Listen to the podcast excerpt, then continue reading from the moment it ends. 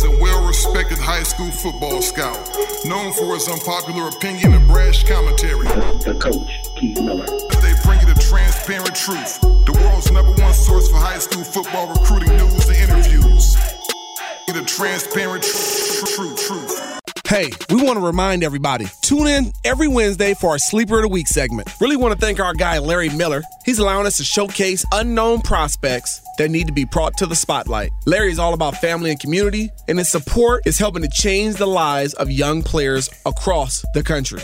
Each week, young men are getting scholarship offers after being featured on this show. So thank you, Larry. When we have business and a man that is really entrenched in the community, we need to show our support right back at him. Sit and Sleep is the only place that offers advanced sleep technology. Greg? Body diagnostics. That's five star stuff. This is high quality stuff. Lay down on a mattress, and within seconds, thousands of sensors can help you find the absolute right mattress for you. Wow, within seconds? Seconds. Man, that's awesome. Sit and sleep. They'll beat anyone's advertised price, or your mattress is free. Appreciate you, Larry Miller. Thank you, Larry. welcome, welcome. You're now listening to the Transparent Truth. It's your boy, Coach Keith. I'm in the building, y'all. Intercom. Excited about today. I got a good friend of mine, also one of the best coaches out here on the West Coast. Friday matchup shows. Best interview to come for the season. State championship game ready. I got Mr. Nate Kenyon, assistant defensive backs coach at De La, House, De La Salle High School. What up, Kenyon? What's up, man? Thanks for having me on, man. I appreciate you. No doubt, man. I know you're back for more on Transparent Truth. You've been on here before. Good to have you back, my man.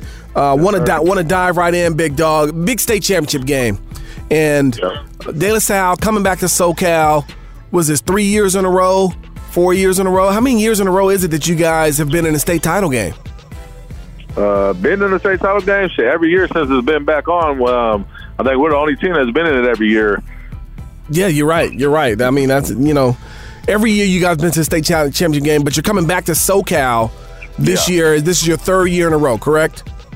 Uh, yeah, not two. This will be second. Yeah, second year uh, coming back. Okay, SoCal. coming back to SoCal, and so the last two, you know, state championship games, you guys have lost. You know, to Mater Dei, they've had two loaded teams. And you know, what do you what you guys take from those games, just kind of as a staff and as a team? Um, well, as you said, I mean, you know, really, I mean, we lost the last three in a row. Um, the that one before the two Mater Dei ones being the Bosco. Um, so, you know, for us, it's, is really our takeaway coming out of those games and coming into this one is, you know, um, those teams were obviously loaded, just like every year down there. I mean, with those two groups of teams, I mean, um, so you know, uh, for us, I would say the biggest thing for us has been turnovers, though. I mean, I want to say in the last three years we've had 18, 20 turnovers in the last three games that we played in the state.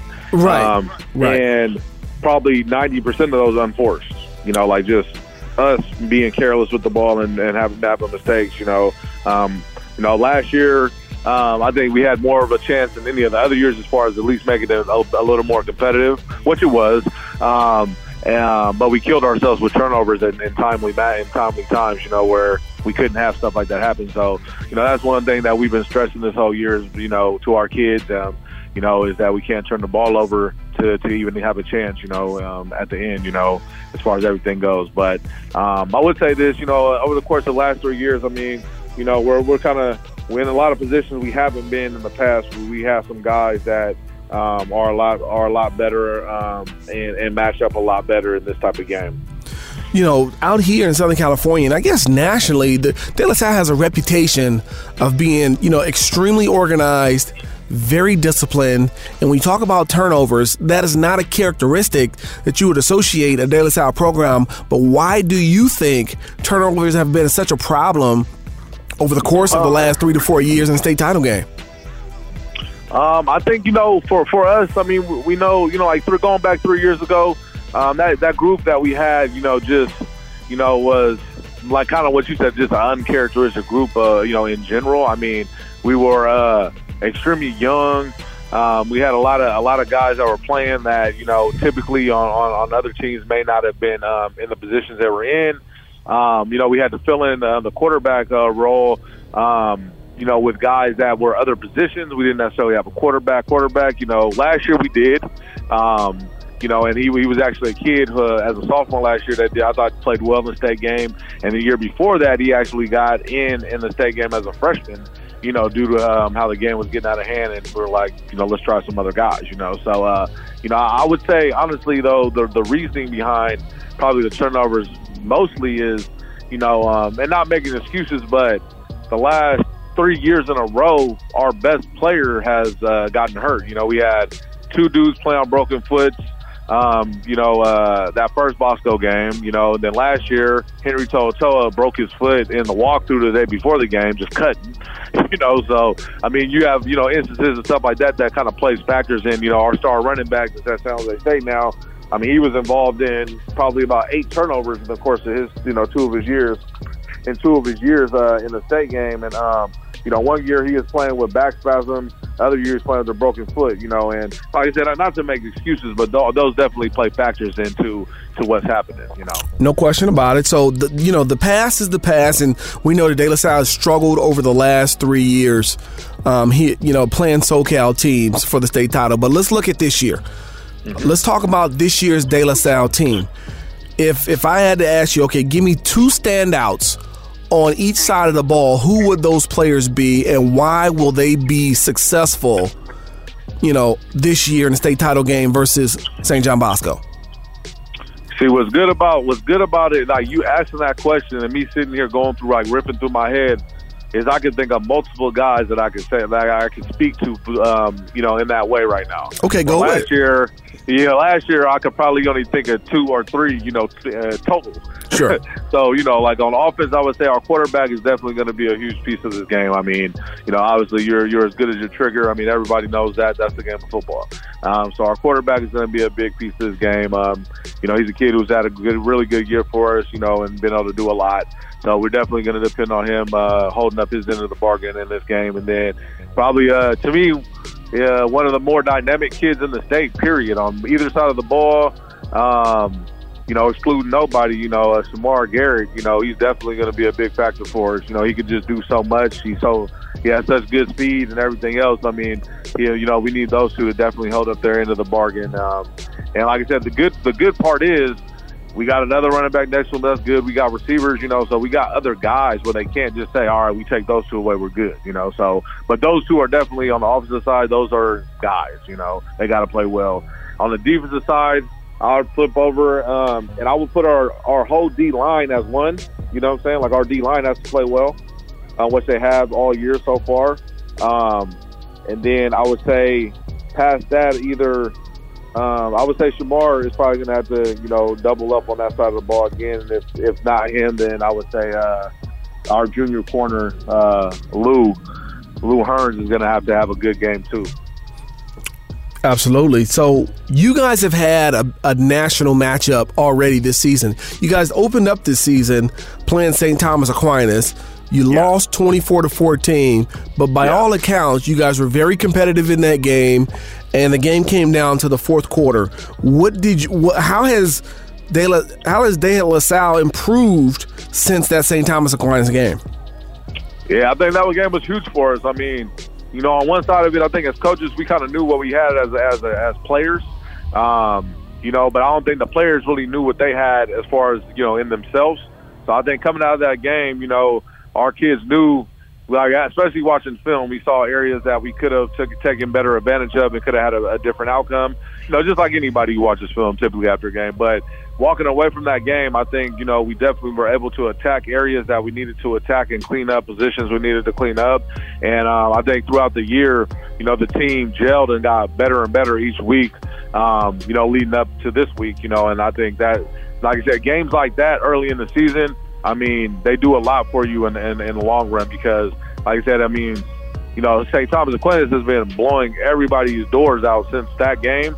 And, you know, obviously, I want to say the best football gets played in California. So I do believe that, you know, Bosco Mater Dei have better athletes across the board still um, in a lot of positions, um, you know, but uh, it was a great game for us in preparation for this type of game you know, back to that St. Thomas Aquinas game, how how do you compare because we know St. Thomas is an elite football factory out in Fort Lauderdale. St. John Bosco, elite football factory out here in Absolutely. Bellflower, California. How does St. Thomas compare on film to to my to uh, excuse me St. John Bosco? Um, that, like I said, it's pretty even. Um, outside of quarterback, Bosco has the edge hugely. I would say in that in that factor in that way. Um, you know, I thought uh, St. Thomas Aquinas had some pretty good uh, playmakers at receivers. The same, obviously, with uh, Bosco having four Power Five receivers. um, and, and then I say line probably pretty even. I thought line play from from uh, Bosco and St. Thomas was pretty even across the board. Um, you know, so to me, I, I would say kind of looking at that, you know, from an offensive standpoint, um, like I said, the quarterback factor definitely is going to play big into this. And then um, um, looking across the board on the defensive side of the ball, um, you know, obviously I know more of the kids from the West Coast, like watching film of the other kids, like um, from the film we had walking into the game. Um, like half of those kids weren't even on film from the year before because they were pro- uh, probably on JV. Yeah. Um, so being able to like, like I said, like looking, thinking back to when we played them on defense, and thinking and watching film on Bosco now as far as defense goes, um, I would say Bosco for sure takes takes it in as far as the linebacker play. Bosco's linebackers, I would say, are better than theirs. Um, you know, with us being a you know predominantly running team for years, you know, uh, that's something where we definitely look at. But um, you know, I would say that's kind of comparing the two. I would say that's where the the more the strength lies is in the quarterback and linebacker position. Um, oh, and also I would say, I mean, it's hard to say say this, but I mean, um, St. Thomas Aquinas. I mean, they had a kid coming off the edge that's going to be playing on Sundays. I mean, he was he, he was super special. Um, Derek Wingo. uh, yeah, he was a boy. Mhm. you know, um, he, and like I said, I. Um, and like I said, not talking down any of their players, but I don't. They don't have a guy, hit a guy like him. Sure.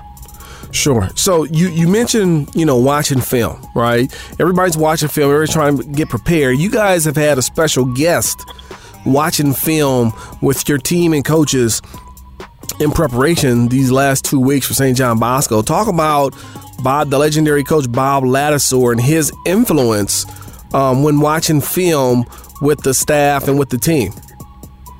I mean, so Coach Ladd, I mean, he, he's been around the program. Um, you know, this year maybe not as much as years past, but I mean, he's around, you know, quite a bit, and we, we talk to him quite a bit still, um, and, and and you and lean on his knowledge, you know, when necessary.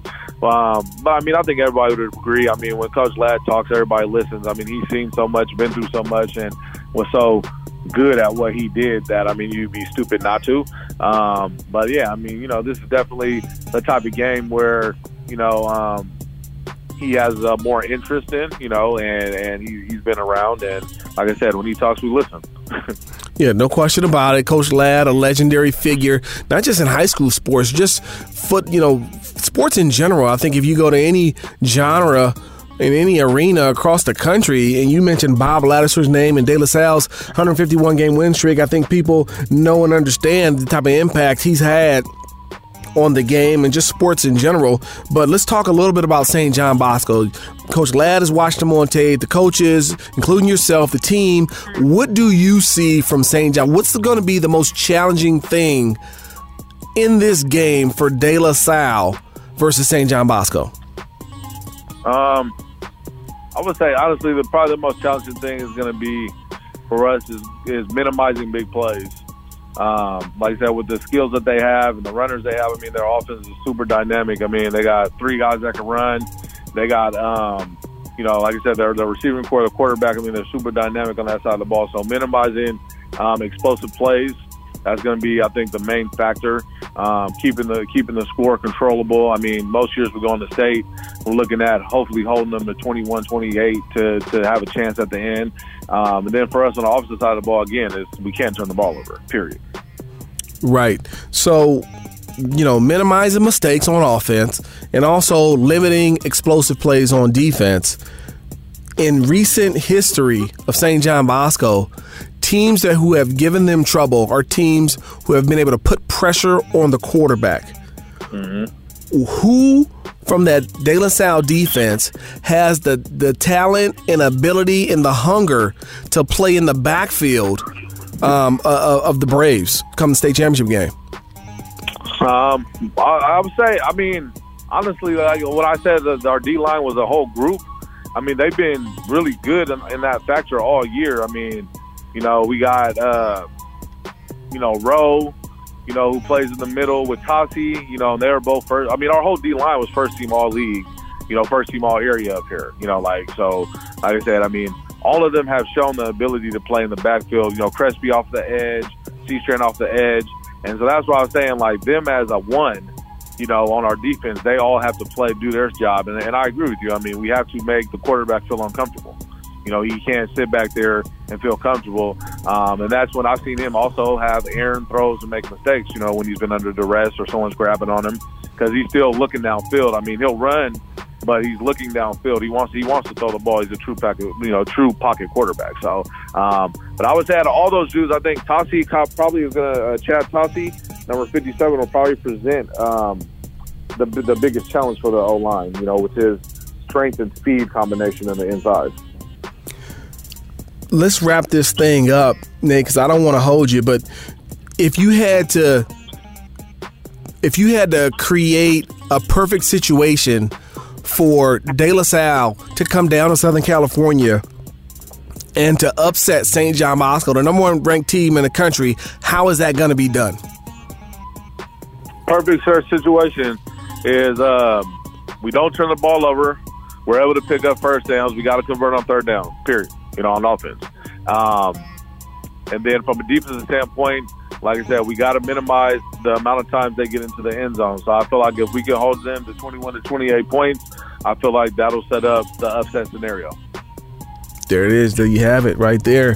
Mr. Nate Kenyon, defensive backs coach over at De La Salle High School. The Spartans coming down to Southern California to take another shot at a national powerhouse Southern California program as the Spartans visit Cerritos College to take on the St. John Bosco Braves, the number one ranked St. John Bosco Braves. A terrific opportunity for De La Salle to come out here and play in front of a national audience, and uh, it should be a great game. Coach, good luck to you and your preparation. Good luck to the boys as you guys travel down south in this enormous matchup. And I hope hope everybody comes out healthy. Thank you, man. Appreciate you having me again, and hope to see you at the game. No doubt about it. Ladies and gentlemen, Nate Kenyon, defensive backs coach De La Salle, as the Spartans travel to SoCal. We appreciate him for joining us on The Transparent Truth. Thank you all for joining me here on today's show. We'll see you next week. There's a new sheriff in town, and his name's Reggie Hammond. Y'all be cool.